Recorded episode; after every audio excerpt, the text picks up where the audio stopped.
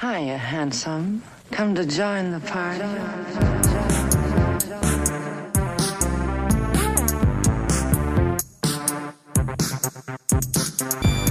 Hey, party people. Welcome to the Patrauma Party, where we don't cause problems, we don't bother nobody, and yet we get yelled at and sent to our rooms.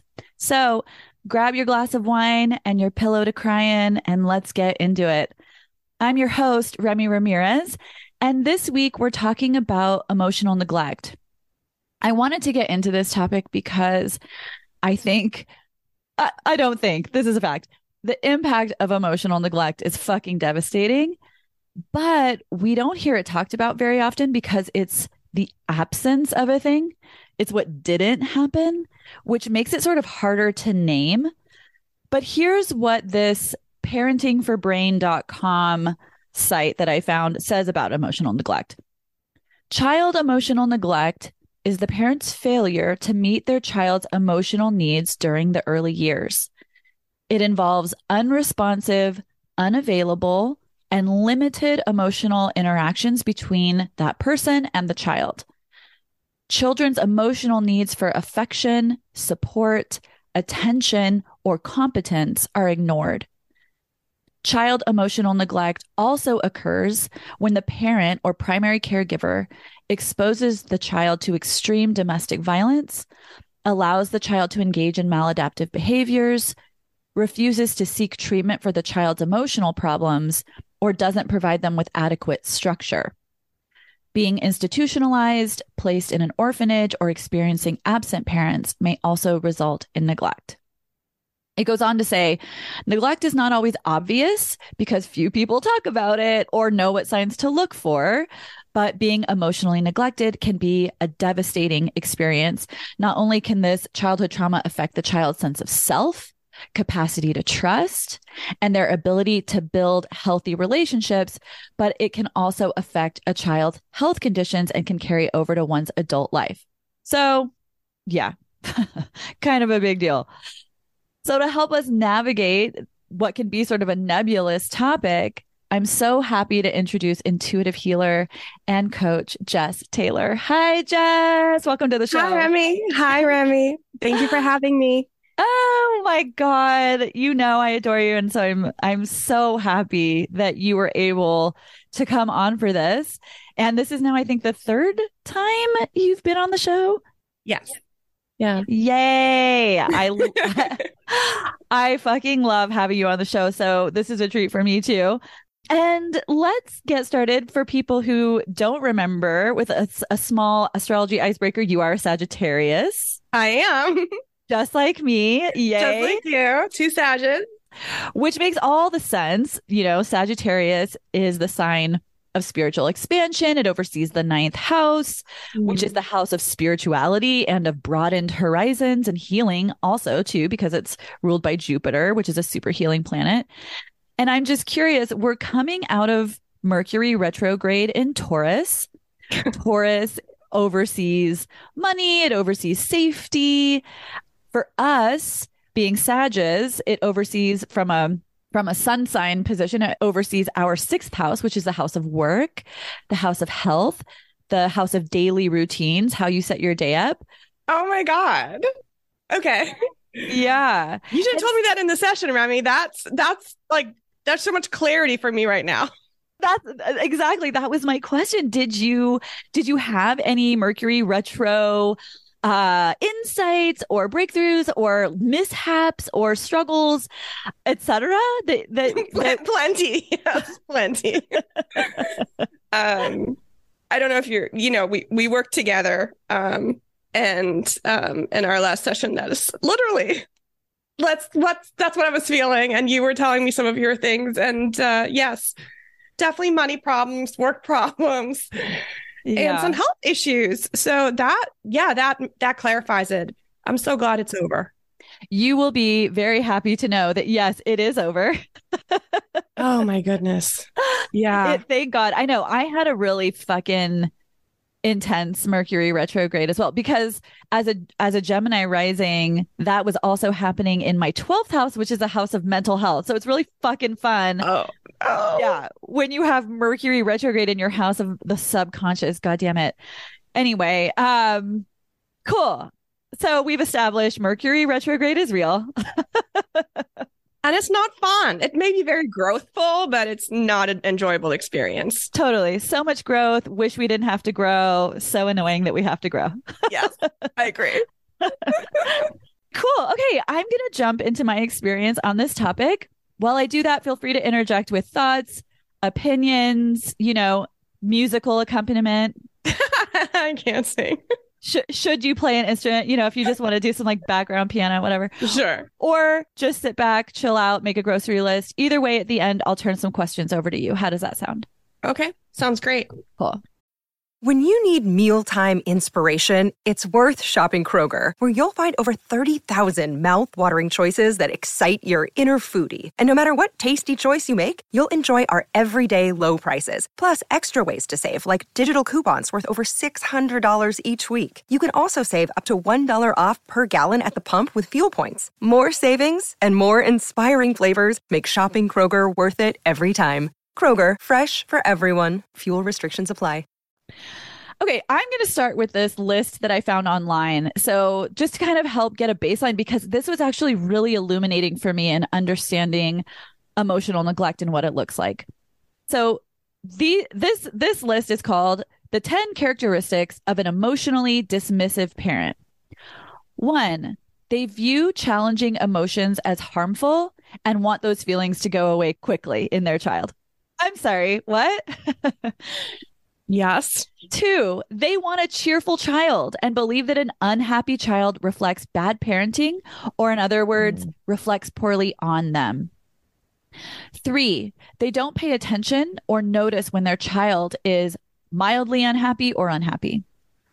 Four, they don't talk to or teach their child about emotions, which, like, that's a, I mean, if you grew up in the 80s, no one was talking to you about your emotions, you know? No. No. Five, they don't allow their child to express negative or challenging emotions openly. Hi, it's me. this is me.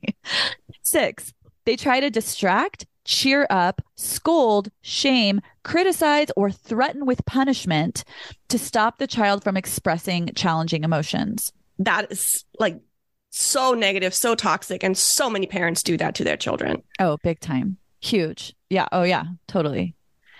This is basically like we're basically just reviewing my childhood right now. I know. and mine. yeah, yeah, totally.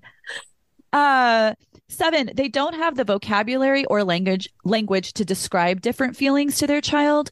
They view this is eight, they view anger as losing control, aggression, or as the child's selfishness. Interesting.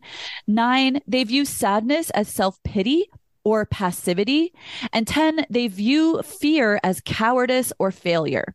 So it's a really helpful and illuminating list. And like, sorry to be a listicle, but I found this other list that I thought was really helpful. So I just wanted to read this one off real quick. These are the signs of emotionally neglectful parents. One, they speak with a cold and unfriendly tone to the child. Two, they're unresponsive to the child's feelings. Three, they dismiss the child's emotions. Some of the, there's some overlap with the other list too. Four, they don't talk to the child very much. Five, they spend little time with the child and make the child feel unwanted. Six, they offer little or no positive feedback or praise. Seven, they express little or no affection. Eight, they're disengaged and uninvolved in the child's life.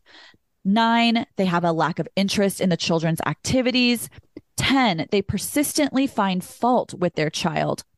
11, they ignore the child's cues for help in problem solving tasks. 12, they offer no encouragement when the child fails a task. 13, they use verbal aggression as a form of discipline. I almost said lol right now. uh lol, you know?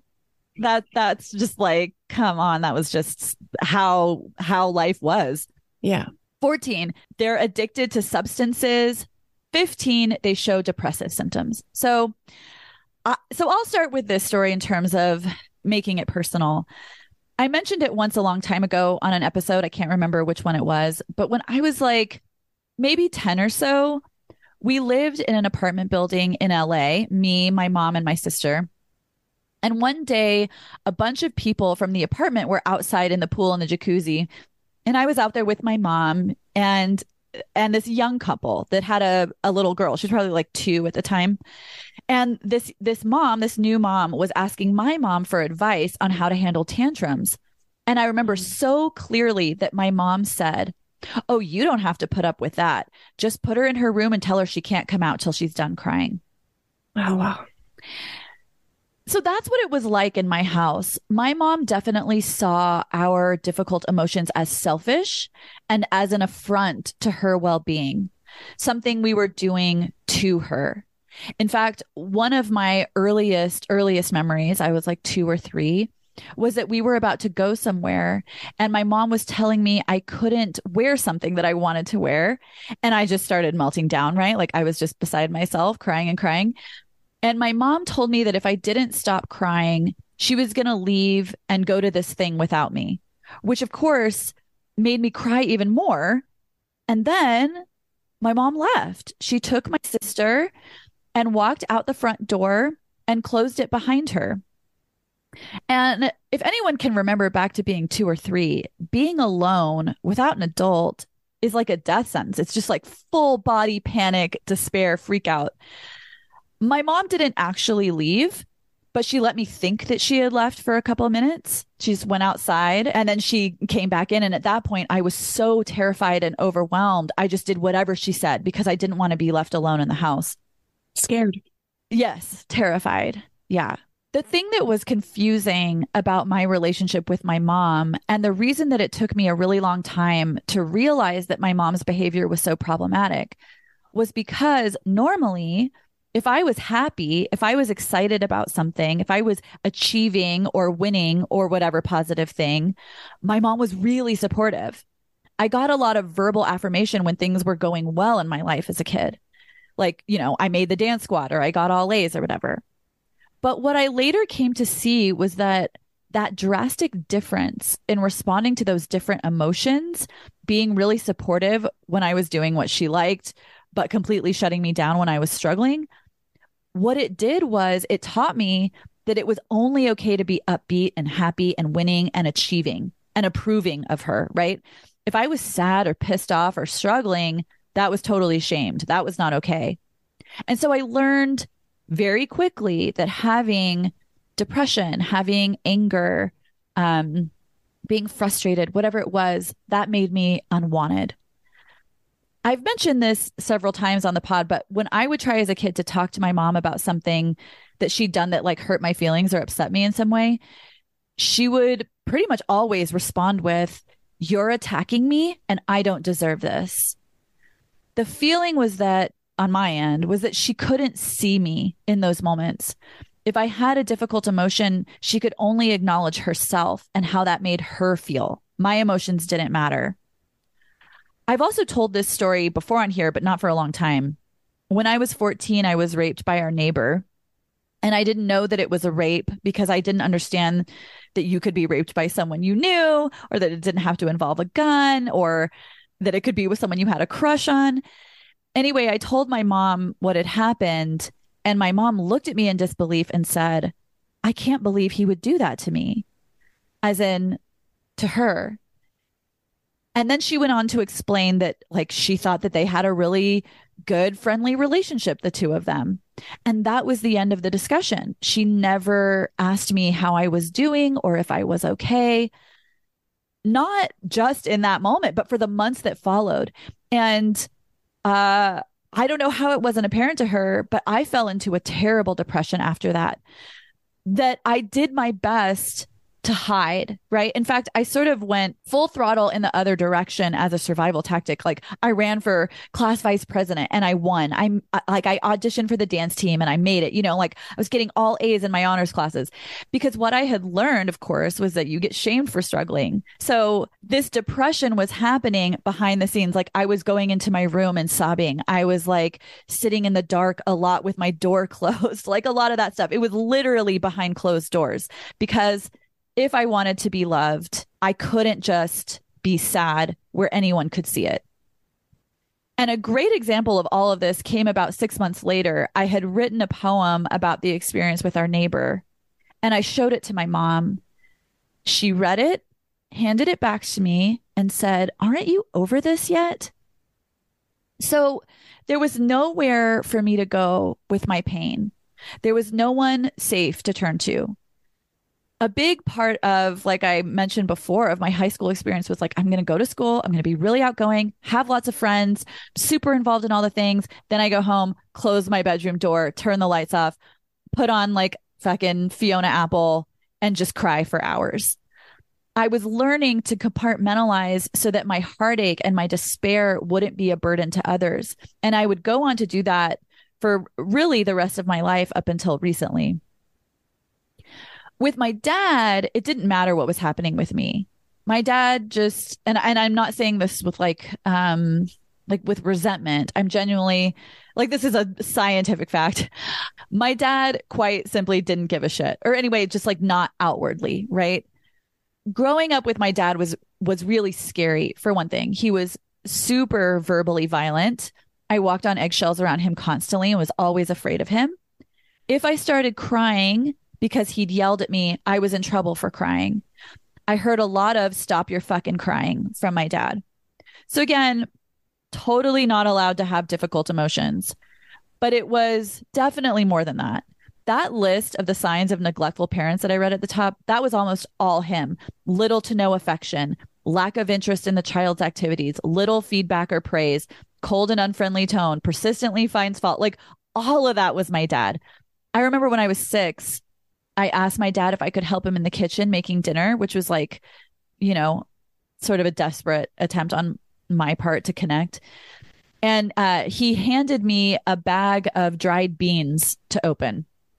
Well, I don't know if you guys have ever tried to open those. It's like fucking impossible as an adult to open those bags. But anyway, I tried. I pulled and pulled and pulled on it until it burst open and beans went flying everywhere. And of course, that just enraged my dad and he just started screaming at me around that same time, when I was probably six years old, my dad came over one day to take care of us while my mom was at work. Anytime he would do that, which wasn't very often, but but when it did happen, what that meant was that he would tell us to go outside so he could play the piano. My mom had a piano and my dad's a musician. So it was like, I'm doing musician time in here. Then he would make us dinner and then he would watch whatever he wanted on TV and we had to go to bed during one of those times, my sister and I were roller skating in the driveway. And I suddenly had this burst of excitement because I thought it was spring, which sounds funny, but you know how kids are. They're just like, I have this idea. This is really exciting. So I went inside super pumped because maybe it's spring. And I ran up to my dad, who was kind of like dozing off watching TV. And I was like, I, I kind of like touched his arm and I was like, Daddy, Daddy, is it spring? And he opened his eyes and just he looked at me and he just goes, Go away, Remy. So, yeah, just no interest in me, no excitement or curiosity about who I was. I couldn't do anything right. And if I cried in front of him, I was in huge trouble. Um, my dad's also an addict. In those days, it was big time with alcohol and weed and cocaine and LSD. So that I'm sure, obvious, uh, needless to say, had a lot to do with it too. But the feeling with my mom was that as long as I stayed happy and upbeat, I was loved. With my dad, there was nothing I could do to get love. There were only the things I could do to get him not to yell at me, like not crying and not making a mistake, which of course that was impossible.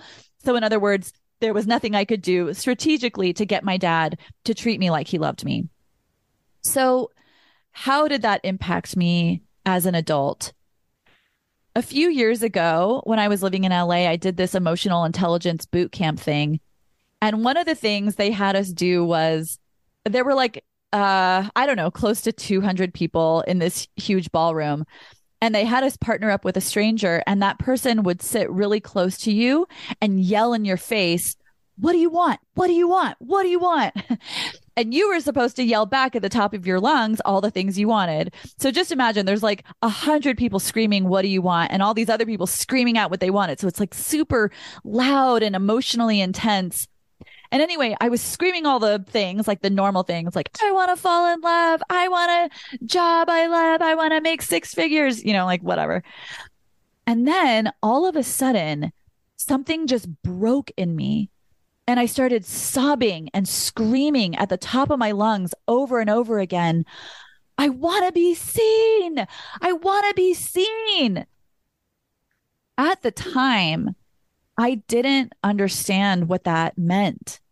I had no idea at that point in my life, pre therapy, how deeply I'd been abused as a kid. So I actually felt really embarrassed. I felt like, whoa, what is this like attention whore thing that's like deep inside me?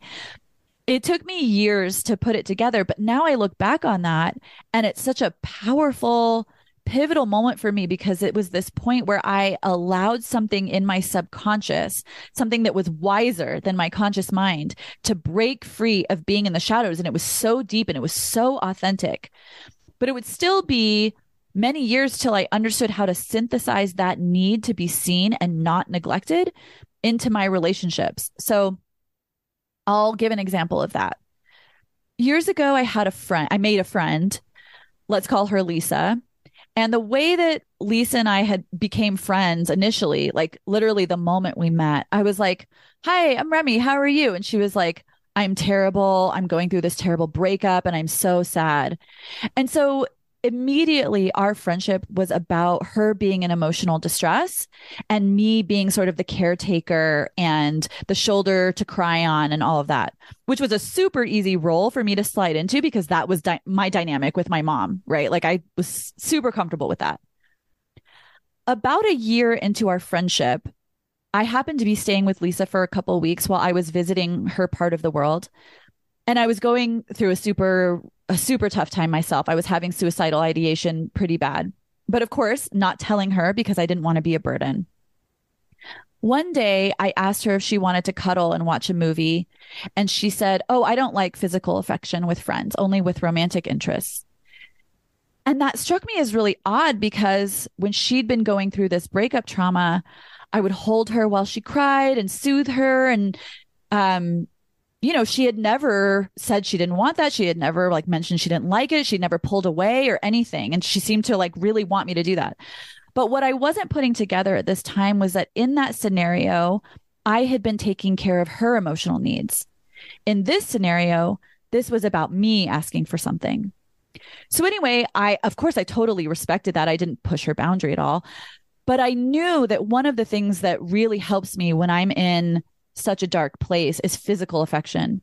So I called up another friend, we'll call her Jennifer, who also lived in this same town where Lisa lived. And I asked if she wanted to cuddle and watch a movie. And she was like, fuck yeah, it's my favorite thing to do. She's a Taurus, so she loves it. So I was spending time with Jennifer cuddling. And when I got back to Lisa's house, she was really upset. And she was like, Why are you spending so much time at Jennifer's house? And I was like, look, I, I really didn't want to tell you this because I didn't want to freak you out, but I've been having suicidal ideation. And when I'm in that space, I really need physical affection. And when I asked you to cuddle the other day, you said you don't like doing that with friends. So I've been hanging out with Jennifer because she's really into physical affection with friends. And Lisa looked at me and she said, Well, all my other friends tell me I'm a really good friend. And I just fell right into my old shit that I'd learned from my parents. I was like, no, you are a good friend. You're great. I went right into taking care of her feelings. She didn't ask me a single thing about my mental health. She didn't express any concern for me. We didn't talk about my suicidal ideation at all. And then the next day, she didn't text me one single time to check on me. And that night, when I got back from doing whatever I'd been doing that day, she had locked me out of the house and gone to bed because she forgot. That was her reason verbatim. She forgot. Now, that's obviously super fucking egregious and the reddest of red flags. But because I was so used to being emotionally neglected, I stayed in that friendship for years and the red flags just kept coming. I would have her over and I would be like, Hey, I'm making this. Do you want some? Are you hungry?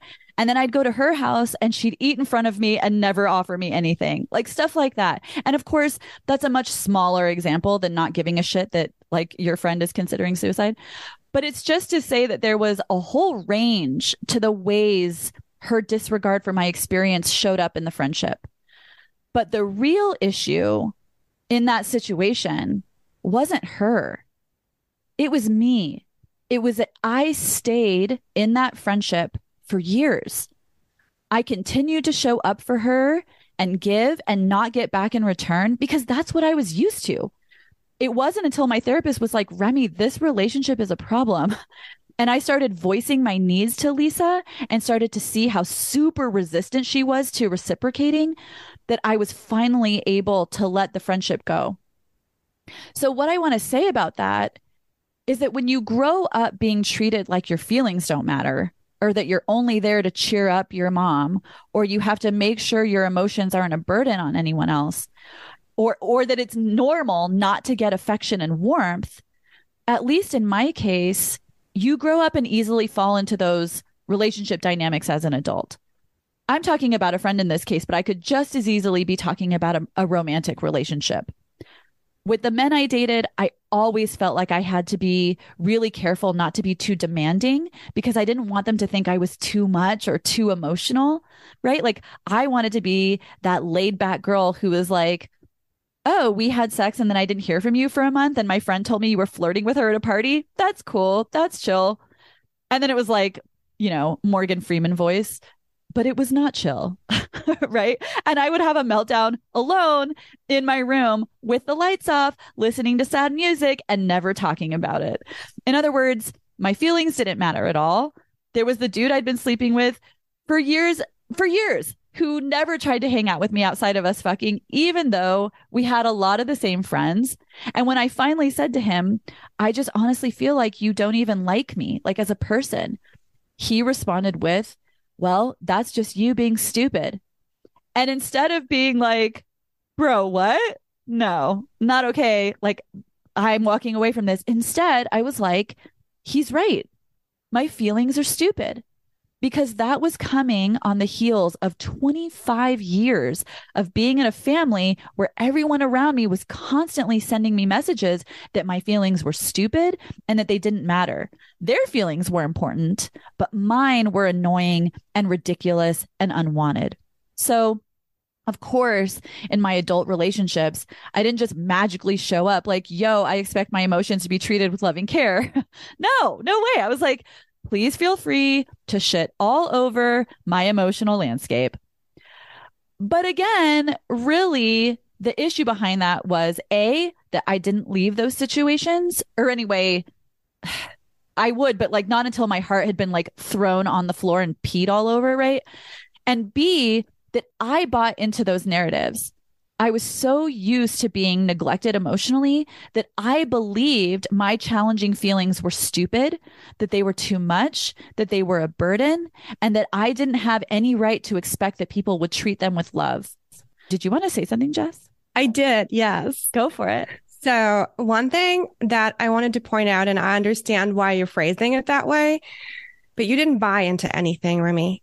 We don't buy into that shit. Nobody's giving us a choice.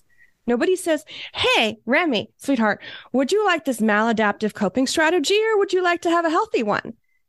You didn't choose. You didn't buy into anything.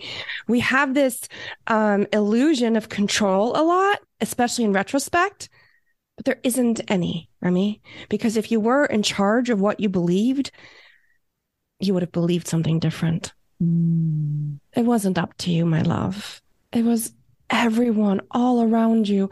And how is a little girl that's six years old supposed to know that her feelings matter right. when nobody tells her that they do? So just give that responsibility back to those that it belongs to. That's not yours. Yours is to heal, to to get better, to to feel like you matter, but you didn't do that to yourself, my love. Yeah. You didn't buy into anything that's just my two cents. No, and thank you so much. And I I mean I was referring to me as an adult buying into those narratives, but still you're right. It's like even at 25 I had I had never gone to therapy and it was you're right. Like it's not like someone offered me a choice and I was like that one you know? I'd like the bad one please. Yeah. Take that one. Yeah can I do the one where I feel like shit all the time?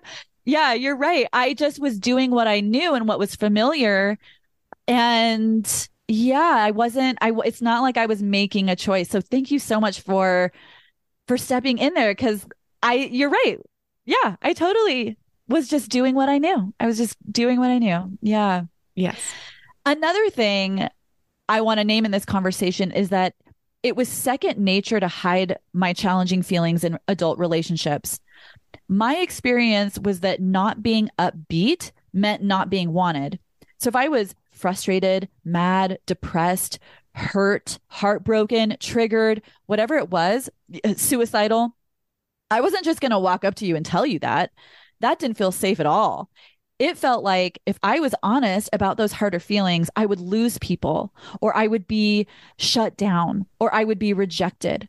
So there was a lot of suppressing and a lot of pretending, which really left me feeling drained and lonely. And I think in reality, it kept me in relationships with people who wanted me around just to pick them up and boost them, but who couldn't or wouldn't do the same for me. So what can I offer in terms of healing from emotional neglect? In my experience, emotional neglect in childhood is a form of betrayal, and it taught me to betray myself. That's been the greatest impact of childhood neglect in my life.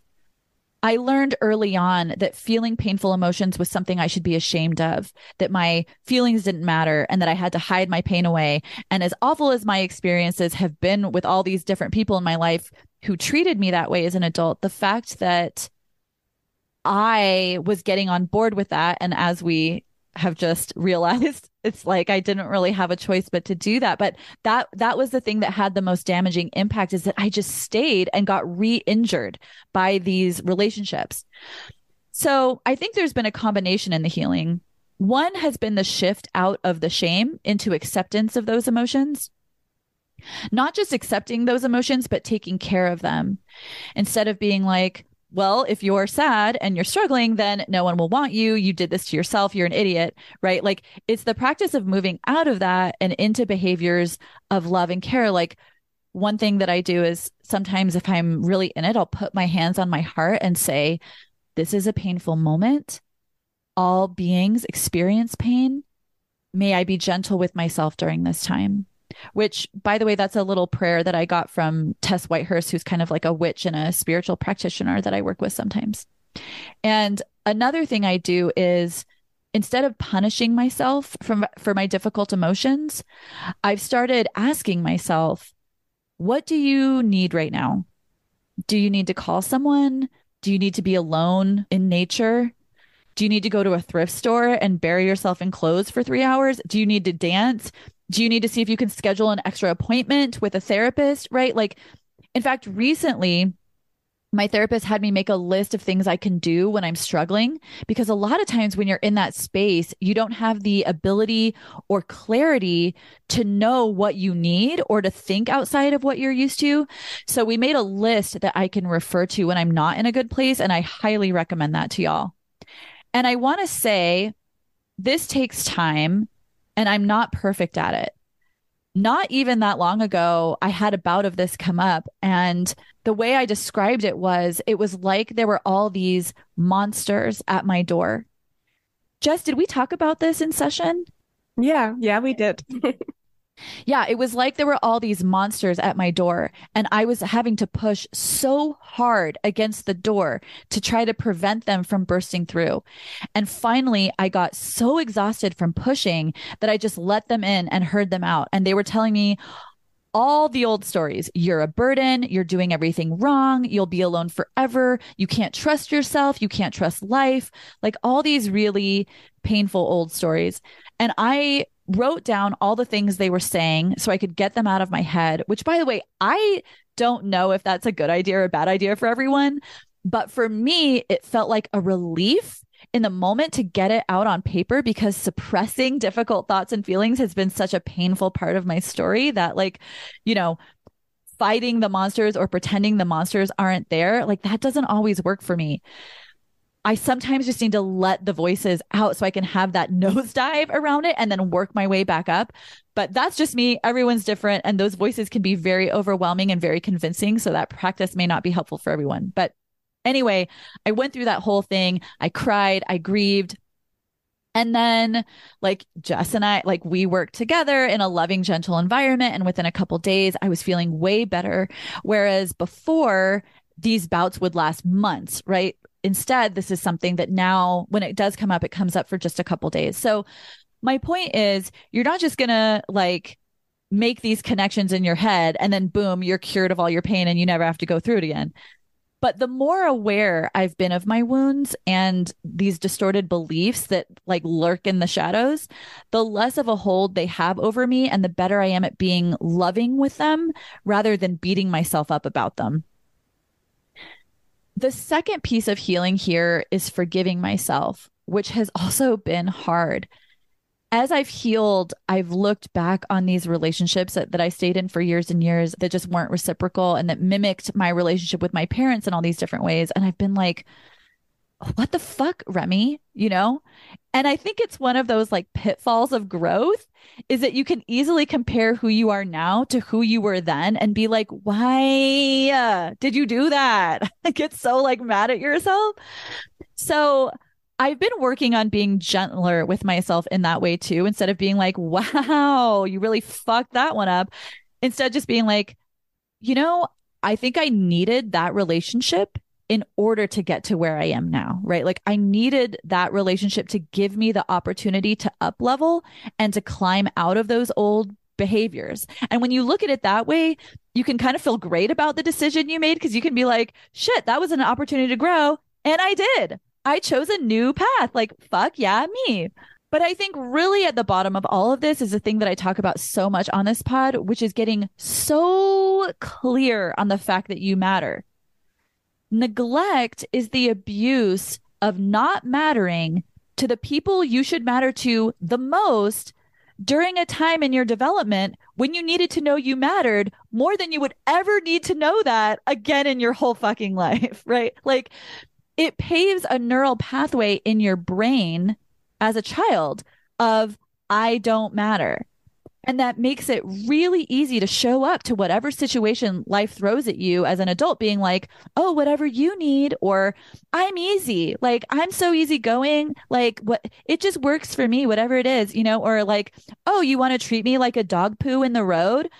I don't have any, I'm not angry about that. Let me just actually focus on you right now and what you need, right? Like, sounds good. Jess is like pointing at, at herself to like, yes, we know this. We know this struggle so well. Yeah. The antidote to that is getting so clear on the fact that your feelings matter, whether that's through affirmations like, Jess, like you gave me incredible affirmations. You have so many times, like, I matter. My needs matter. I deserve to be treated with care. I deserve friends who give at the same level that I do. Like, whatever the thing is, which by the way, like just the affirmations that you gave me, we worked, I worked those for like months, right? Every night listening to that. And it fucking changed my life. And one thing that was so helpful um that you and I did and so and so maybe this is helpful for other people is that those affirmations weren't like I matter my needs matter of course that's really general but you helped me get really specific in my affirmations so that like I remember we were doing those affirmations when I was confronted with an issue with my mom. And my mom was like, you know, she was going through her whole mental health, how she shows up. And I had always been really understanding of her and never thinking about like me. And I remember I, we'd been doing that for months. And when it, so when this thing happened with my mom, I was like, yeah, here's the thing I matter. And so this behavior can't happen with me. Like this, this is a non negotiable, babe. I was so proud. Uh, well, thanks. Yeah, it was uh it was a real game changer. So, you know, whatever that practice looks like for you of getting to a place of clarity that you fucking matter, that's really attacking this weed at the root so that it doesn't just fucking grow back all over your life. Okay. Jess, how's it going over there? Good. I'm having a good time. I know they can only hear me, not see me, but I'm like making like faces and like nodding along. yes, yes, you're giving me lots of um lots of physical cues that you're you're you get it. Of course I know you get it. That's why we work together. Okay. Let me let me jump into some questions for you. Sure. I mentioned at the top, but like I I think emotional neglect can be tricky because it's the absence of a thing, you know, it's like it's kind of harder to know that it's happening when it's happening. So with that in mind, I'd love to really name the different ways it can look so people have a clearer picture of it. Can you sort of walk us through the different ways emotional neglect can look? Um, yeah, absolutely. And I spent some time thinking about this when you sent me the questions yesterday. And really, um, at its core, every form of abuse is an emotion is an emotional neglect. Mm. So whether you are looking at physical abuse, sexual abuse, whether you're being called names or criticized, whether you're being ignored or dismissed, at the core of it is the main thing of emotional neglect. Your feelings don't matter. And you've said that in so many ways as you went through your history and your story. And it can look that way, the way it did for you or the way it did for me, where I was just given away to people uh, to take care of me. And it didn't matter how hurt, how much I hurt, how much I cried, how sad I was. There was just no choice. Um, I just had to go there and be abused and be yelled at. And emotional neglect is just the internalization that what you feel doesn't matter, mm. that what you need doesn't matter. And I think the worst of it is that your pain doesn't matter, right? That you are in fucking agony emotionally or physically. And the people who're supposed to protect you don't care, even get angry at you for feeling pain. One of the worst ways that happens is sexual abuse, right? When you are sexually abused as a child, you are literally learning physically and emotionally, your pain is irrelevant. You don't matter. And so, as a survival technique, we all find these different ways of fitting in, of pleasing or appeasing, right? So, with your mom, you were pleasing her. With your dad, you were appeasing him mm. because there was no chance of him approving. So, you had kind of resigned yourself to that. And your only goal with him was to, to not get hurt. With your mom, as toxic as that was, there was at least a chance of getting approval. And so you had something to work towards, right? It felt a little bit less helpless than it did with your dad. Emotional neglect underlines absolutely everything that hurts us. Mm. And we do it to each other all the time. But let's get some specifics. Okay whether you are growing up with a critical mother or a critical father, and they're just always telling you, you're doing this wrong, you're doing that wrong, you know, keep your chin up, it's fine, just get over it. It can be very mild looking. It can be just like a normal growing up paradigm where you're just being pushed to perform and you're being told, you know, um, stop crying, sit down, do your work, it'll be fine. Where they tell you that, oh no, it doesn't hurt. It's just a little pinch, right? Just at the doctor. That's fucking emotional neglect. That's emotional abuse. That says your pain and your experience of what you're experiencing is, is irrelevant. It doesn't matter to me, right? We're at the essence of it is gaslighting. It's gaslighting your experience of your life and your world and your body.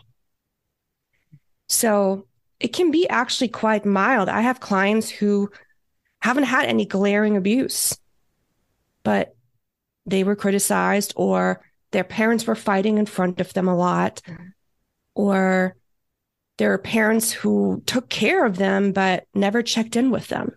How are you feeling? How's this affecting you?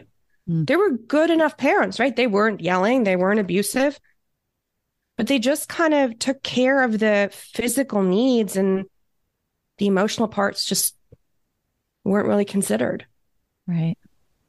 And that it's almost like in a way, um, not that what we've gone through isn't just as traumatic. But when people have a good childhood and they're still traumatized, it just creates such a gaslighting within themselves. Mm. Why am I depressed? Why am I anxious? Why am I having nightmares? It makes no sense. I had a good childhood. There, what, what's wrong with me? And they don't recognize that, you know, it doesn't have to be glaringly violent in order to be damaging. Emotional neglect can be very quiet.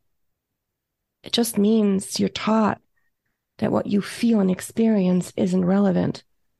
It doesn't matter. So it can be the violent way that you were raised, other people, me, the complete disregard for who you are by your father, the parentification and just emotional and verbal abuse by your mother. But it can be quiet too. It can be, it's a good childhood, but somehow nobody really cares about what I'm feeling. Mm. That was one of the things on the list that um, I I was that really sort of shocked me because I was just thinking about how ubiquitous this was, especially in the 70s, 80s, 90s, you know, that that piece about um doesn't talk to their children about their feelings or doesn't have the language about around emotions like doesn't have a, a, a vocabulary around emotion like what parent in the 80s was like i mean i'm sure there were some but like the 70s and 80s it was like go ride your bike outside. I have no idea where you are for hours. You're five years old. You know what i mean? You're seven whatever. Yeah that piece you're bringing in is so powerful that it can look all the way from like sexual abuse and severe domestic violence to just like we're not asking you how you feel. We're not exactly and it still happens today right they children they they fall down and they they you know hurt their knee and parents believe that if they just say you're okay you're okay you're okay mm. they will stop crying and that's a good thing they do stop crying but not because they just learned that their pain matters. They just learned their pain does not matter.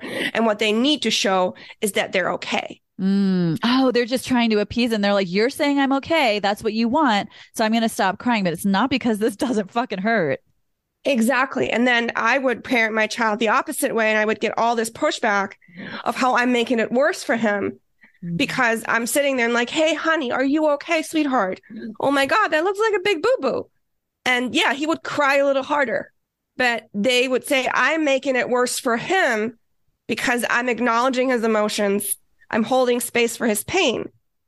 No, I'm giving him the space to actually feel what he's feeling and not gaslighting him into thinking it doesn't hurt mm. when it does. Right. Yeah. But it can be harder to parent that way because there's big emotions in children big, huge. Everything is dramatic, right? But emotional neglect, emotional invalidation really is what it is, right? And whether you calling it neglect or abuse, it's about invalidating the emotional experience of another being. And you can do that in so many different ways, including not checking in with them and also just kind of t- talking over it, being like, you're okay, you're fine, buck up, just work harder. You'll get it next time. Even things that seem encouraging can be invalidating. Yeah. Yeah. You know, I have such clear memories of hurting myself as a little girl and running to an adult and the adult being like, you're fine. You're fine. And I remember, and like, as you are talking about that right now, I can remember that that hurt me like emotionally because children, it's like, we go to adults for an opportunity to to have a reality be validated or not right like that there's no a child validates their own reality right? Like it's it it has to be filtered through the adult. And so i remember like one time i went to camp. I hated it but i went to camp for like a week when i was 6 and i fell and I scraped my knee. And I remember my camp counselor was like, "You're," I kind of was crying, and she was like, "You're, you're fine. You're fine. This isn't even a big deal." And I just, I felt so isolated. Was what it was. I felt so lonely because it was like I'm not fine, but I don't have anywhere to go with this. Like, and that what's so interesting is like, man, talk about the echo of that in my adulthood. I'm lonely, but I don't have anywhere to go with this. Like, Yeah. yeah, it really does reverberate. Yeah. And it's everywhere. It's, you know, we're talking about childhood, but it's like in our society, it is everywhere. It is work harder. Don't complain. Don't say anything. Don't throw yourself a pity party. Oh my God, get over it. Mm. What is that except literally the core of emotional neglect? or even like like good vibes only is just a- Yes. another fucking form of emotional neglect. It is toxic positivity. Don't let the negative thoughts in. Or when people tell you, and this is in the manifestation healing culture too, like, just let it go. Just, you know, step into your power. Just surrender. We had to talk about that. Yeah. And uh, that is another form of emotional invalidation, emotional neglect of saying, you should be able to do this, Right. that you can't is not my problem. I don't care. Yeah. Oh my God. I have um such a great story about that from like a from like a woo-woo perspective. So for people who don't know, like I read tarot and um I have I had gotten this new oracle deck that I hadn't worked with a ton, but I was going through some shit and I was like, please and I like asked for guidance and I pulled out this oracle this new oracle deck and I fucking pulled ascend ascend ascend I don't know what that means, Remy. You have to you have to explain. ascend like be above be above this. Oh my god, like rise above it. rise like, above oh, this. And i fucking yelled at my spirit guides. I was like this is not fucking helpful. And i and i was like and i am never using this deck again. I was like this deck? No. And now i have it like in the living room and i'm like i told my roommates i'm like i don't like this deck but if you guys want to use it you can use it. Because i was just like look i get that that's where you're coming from as a fucking entity but that is not where i'm at in my human experience in this moment dude we just had to talk about that in our session. Yes. Like they mean well and they have all the answers, but fuck this. They don't know what it feels like to be a human experience. yeah And they're like, oh, just let it go. Just surrender. Just rise above it. And you're like, fuck you. fuck you yeah Fuck you. totally and, and but literally like to me that is the core of the toxicity of our entire world is we are so busy all the time trying to get over things and we miss the step where we need to just for me validate it just you know neglect is the is the lack of validation right saying it's okay that you're feeling what you're feeling it makes fucking sense that you are yeah when I told you about, you know, you were saying I bought into it, I stayed so long. And I'm like, but Remy, you didn't. You never had any choice in the matter. Our brain is so hardwired to try and make us guilty so that it has some sort of illusion of control. oh yeah totally When the truth is, I'm sorry, guys, but we're not actually in charge of how our brain develops. We're not in charge of our maladaptive coping strategies. We didn't get to pick. We are not the ones who are holding us back. We're just doing the best we can to deal with what was done to us. Well, this is perfect because my next question is how does emotional neglect as children impact us internally as adults? So, like what goes on with our emotional landscape? You know, you're you're sort of bringing this around to this question and so I'm just curious in light of what you're what you were just talking about, can you expand on that? Well, you really kind of um, already mentioned it, right? Which is you tend to think that everything that other people's needs matter more than yours, Mhm. basic, right? Just the basics of that. You tend to think that other people should mind read what you need Mm, because you're too afraid to say what you want. And you tend to over deliver, overdo, over take care for other of other people, other people's needs, other people's wants. All the while that you're feeling drained and more drained and more drained until you get to a point of breaking down and being like, I can't do this anymore. I need something back mhm. right? But we're so afraid. So adults who go through emotional neglect and it doesn't really even matter which way. You put everybody else ahead of you because you think you don't matter enough to even say what you want. You might not even know what you want. You might be so deep in the feeling of the only way I get to matter is if I matter to other people that you have never even asked yourself the question, what makes me happy? What do I want? So, and so many people actually have emotional neglect in their past and in their history. And it plays out in so many various um, kind of dynamics that it's hard to see sometimes that this person that is my partner and me, we're both actually coming from emotional neglect. We're just manifesting it differently. But both of us are afraid to say what we want. Both of us are angry at the other person for not giving us what we want. And the core of it is really there's a part of me that's terrified that I'm not really worthy of getting what I want. And that if I say it out loud, I won't get it. And that'll confirm to me that I'm not worthy. Mm. So I'd rather keep my mouth shut and keep trying to get this other person to give me what I want without me actually having to say it out loud. Oh my God. That's like my entire dating history. yes, yes. Because that's, I mean, and it's not just you, Remy. That's like, I see that everywhere. I see it within myself. It's like, I'm trying to get you to give me what I need without having to say what I need. So I'm going to keep trying to make you happy while I'm sort of still expecting you to figure out what I need to make me happy. Totally. And if you don't give it to me, eventually I'll get angry at you and I'm going to let you have it. And you're going to be like, what? You never said anything. So I think it's honest, honestly almost an epidemic of generations of emotional neglect. Right. And we're all trying to get from each other what we never got from our parents. And the healing piece is learning how to give it to yourself when every part inside of you desperately wants it from another person. Mm. We're so needy of it to be another person. And that makes perfect sense. And the hardest part about self love is letting go of that idea that another person can heal you and fix you and fill up the hole.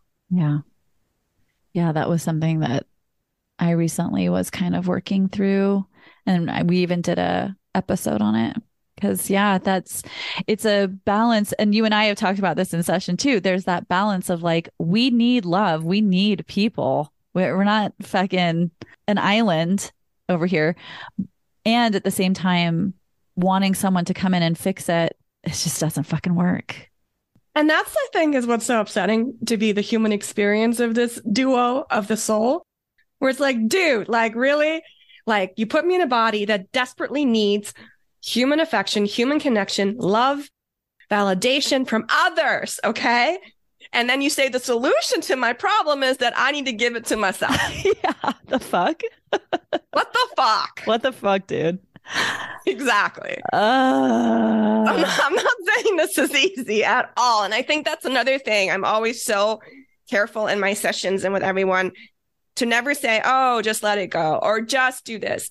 No, fuck. You get to feel how you feel.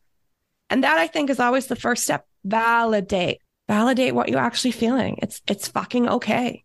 It's not great. And that's another thing. It gets to suck. It gets to suck. You get to say, this fucking sucks. I'm upset. I don't like this. Can we switch? And I say that to my higher self all the time. Can we switch? Can you just give me a break? Yeah, you take over for a minute. I'm going to go be a fucking ghost in heaven. just chill out. I'm going to be the light show. I say to her, I'm going to be the light show, the fluffy energy, and you be me. You figured this out. Yeah. Let me ask you this. Can you kind of talk about emotional neglect and attachment styles? They usually go to two different ways. So there's the anxious attachers like you and me. Right. Um, and they usually come uh, when there was some sort of hope in your childhood. Mm. So you get anxiously attached when you've had sort of that breadcrumbing. You've had that, if I just try hard enough, I will get the love, I will get the attention, I will get the affection. When there was hope. And you tend to become a avoidant attacher when there just wasn't. Mm. Or the attachment style was utterly cloying, like your mom was like helicopter mom always over you, like never letting you do anything for yourself.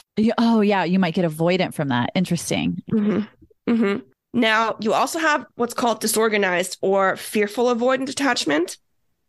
And that's the combination of the two. And that tends to be a combination parenting where you have someone give you hope along with the dismissal, Mm. right? But also feel like there is no hope. No matter what you do, you're never going to get loved. You're never going to get safety. And so you become disorganized where you are anxiously attaching, but then when they get too close and they're too intimate, you push them away. Where you want, but you don't want. You kind of you want the intimacy and the vulnerability and the closeness, but then when it's there, you get scared, you feel cloyed, you feel like overwhelmed, and you kind of want like, ah, no. I don't tend to have that too much. I don't know about you. I tend to be like, oh my goodness, let's spend every day together. Please call me every second of the day. Thank you very much. Same. But um, there's plenty of people who are more of the push pull kind, uh, fearful avoidant. So they want the closeness, they get it, and then they tend to be the ones that sort of hide themselves away. Like they're not breaking up the relationship or anything, but they'll hide away for like a few days. And they're like, I need my space, you know, and let's meet again next week. Mm. While you're the anxious attacher and you're going crazy trying to get through the next 10 days before you can see this person again. That's me. And that person loves you, but they're still very sort of guarded. Yeah. They don't want the closeness as much. That's an avoidant, fearful attachment style. And then you have the totally avoidant ones who also kind of want closeness, but they're too terrified. They're too terrified to go for it because in their childhood, there just really wasn't any hope for closeness. Mm, that's so helpful to understand sort of how it plays out. I sometimes when I think about it and I think about attachment style, like I said, I I always I didn't realize how unsafe my mom was until later because in comparison to my dad, it was so much better. And so I just got really used to thinking like my dad, I mean, my mom is like well, also my mom um really loved the narrative that she was the hero, right? Like she that's part of her mental health stuff is like she is always she she's a victim or a hero, right? Like those are the only two roles for her. And um so I got really into that narrative too, just you know, being like the supporter that I am. I was like, sure, whatever you say, that's right. And so sometimes when I think about it, it was like because I think I felt safe to some extent with my mom, even though like there were a lot of really unsafe moments with my mom, a lot. Mhm. With my dad, it was sort of like I transferred the hope over to my dad, even though my dad wasn't giving me anything. And Yeah. I kept like throwing myself. I I talk about this on the pod too, but I kept like throwing myself at my dad, trying to get a different response from him because I really felt like that, you know, like I was the problem. So there was something I could, if only I could figure out what the thing is. And sometimes I think about how that impacted my attachment style of like, it's, it's sort of like I think when people talk about attachment style, they're like, if you had one, it's like feels very singular, but it was almost like the these two energies merged for me. They do. Okay, They do. So you can have it one or the other. For me too, it's merged. And I think maybe that's more the case for anxious attachment. I don't know. But if you think about anxious attachment style in terms of locus of control, have you ever heard of that? yeah, but I don't know what it means.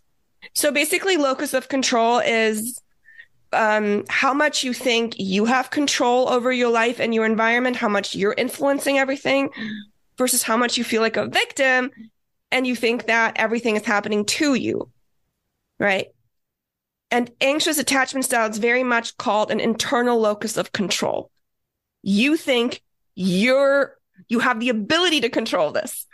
You think you're in charge it has the sort of drawback of feeling a lot of guilt and shame, Mm, right? So, with an internal locus of control, neither healthy nor unhealthy, I'm not saying either one of those, it means a lot of guilt and shame. right, because it's like I I should be able to fix this. Exactly. And it, it does also give you a sense of control. This illusion of control, this anxious attachment style, the guilt and the shame they do one actually very adaptive thing. They keep you trying. Mm. If you have an external locus of control and you develop more of a maybe disorganized attachment style, avoidants are a little kind of tricky because they care so little about what other people think that it doesn't really affect them as much. Fearful avoidant is more sort of the other side to things. They tend to have more of an external locus of control, feeling more like things are happening to them and they can't they can't do anything to that. Mm. There's more helplessness. There's also shame, plenty of it, and also guilt. But there's more of a feeling of I'm I can't change anything. I can't make it different. And that leads to depression Mm. and a lack of trying. So, as weird as this may sound, an anxious attachment style actually kind of keeps you away from depression and helplessness. Mm, because you, there's you feel like you have some control. Have- I can do it. I just have to try harder. Interesting. Yeah. So, um, neither one is super healthy, as you can tell, Right. but one is more internal. I'm in charge. I'm in control. And the other one is more like I'm helpless. There's nothing I can do. Yeah. And so when when we want when we're like, okay, let's fucking heal the impact of emotional neglect, what does it look like to do that? You already touched on it, Remy, and it's it's kind of the same song song I always kind of sing. It's you validate, you validate yourself over and over again. A lot of times I found that when I was in therapy, you know, people would say to me, just sit with your emotions. Just let them move through you. Just breathe. Just meditate. And um, I found that all very unsatisfying and very unhelpful. And I realized through my own healing journey, you know, what was missing was me, me really saying to myself, it's fucking okay that I feel the way I feel. It's okay that I don't want to feel this way. And that there is nothing I can't validate because we have this, because of emotional neglect, we're always fighting our emotions. We're always fighting our thoughts. We're always going, I shouldn't feel this way. I shouldn't think this way. I should get over it. Right. Manifestation only, only adds another toxic layer to that because you're like, oh no, now that I'm thinking and feeling this way, I'm going to manifest a shit show. Right. So realizing to me was no, there is nothing that doesn't get to be here because it already is. Whether I'm fighting it or not fighting it, it's not going anywhere. It's not like you holding the door on those monsters made them actually go away. Right.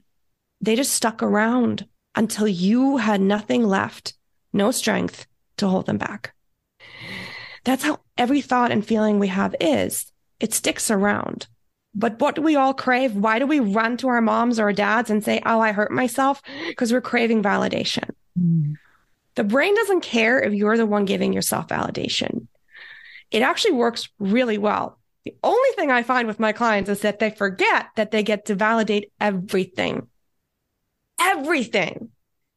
Not just the one feeling you have of, I'm afraid of being rejected, but of course I'm afraid of being rejected. Of course I don't want that to happen. Of course I would rather curl up in a ball. Of course I don't know if I can handle it. Of course I hate that I can't, I don't know if I can handle it. Right. Yeah. Like It's of, everything. of course I'm mad at myself that I'm not sure if I can handle it. Right. Yeah. Yes, of course I'm mad at myself. Of course I hate this about me. Of course I wish I could have gotten over this. And I say to my clients, the only criteria for this to work is for you to realize that you are a metaphysical spiritual being that is living in a human experience and that all these thoughts and emotions do not represent the truth of you. They are not your worth. They are not your value. They're not evidence of who you are, just what was done to you. And so validate them all because ultimately they don't mean anything about you. But they won't go away unless they're heard and seen, which is ultimately what we all want. And our emotions are just a part of us and they too want to be heard and seen. And it's okay. They don't magically become the truth just because you say, of course I feel this way. And that has been the key to my healing is just realizing everything that is in me, I can either fight it or I can validate it. As long as I understand that validating doesn't make it truth. It just gives it a voice. It just wants to be heard. You can make it funny. You can make it serious. Sometimes I say to people, I call my brain Bob, you know, or I made a video the other day. My brain's a drama queen.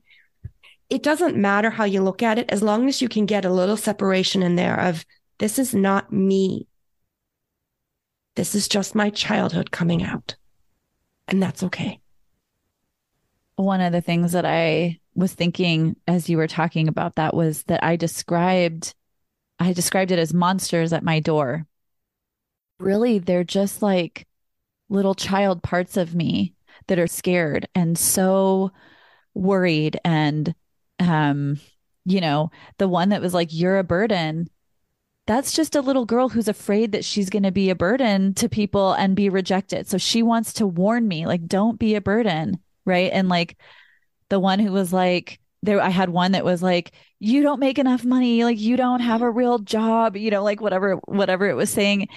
That's just another little girl who kept trying to get her dad to notice her so that she could feel important and he never like i they felt like monsters but really like they're they're just these little babies inside me right? These little tiny remy's who are just like so worried that she's going to get rejected or that she's going to get hurt and they're trying they're really just trying to protect her. And it was like yeah if i validate them and i'm like god i hear you. I hear you. You're really worried. I mean i couldn't in that moment i kind of couldn't because i was just like really overwhelmed.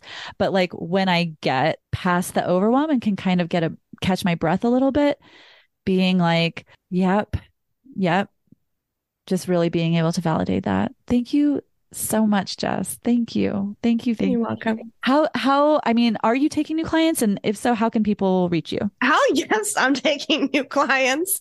Um, and my website's not working right. So, um, Mercury retrograde strikes again. so I'm working on that. Um, if anybody wants to work with me, um, the best way to do it is either text me on my phone, which is 828 228 2612 or email me at soulhealingwithjess at gmail.com. Amazing. Perfect. And if you want to get a hold of me, you can find me on Insta at the Patrauma Party or on my personal Insta at Remeez R E M E E Z. You can also email me at patraumaparty at gmail.com. If you have a topic you'd like to hear covered, hit me up. Also, if you want to join the Patrauma Party community, you can find us on Facebook.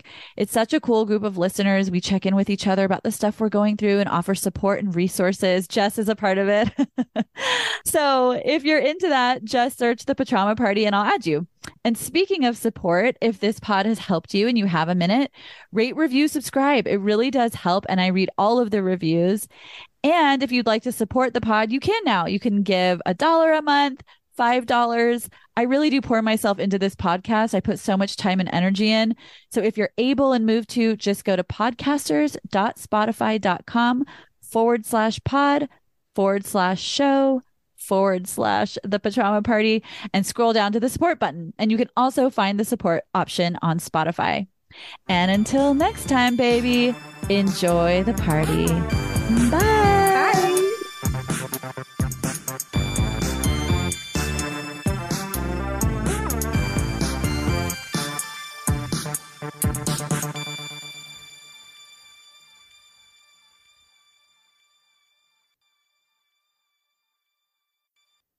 The information provided on this podcast is for informational purposes only.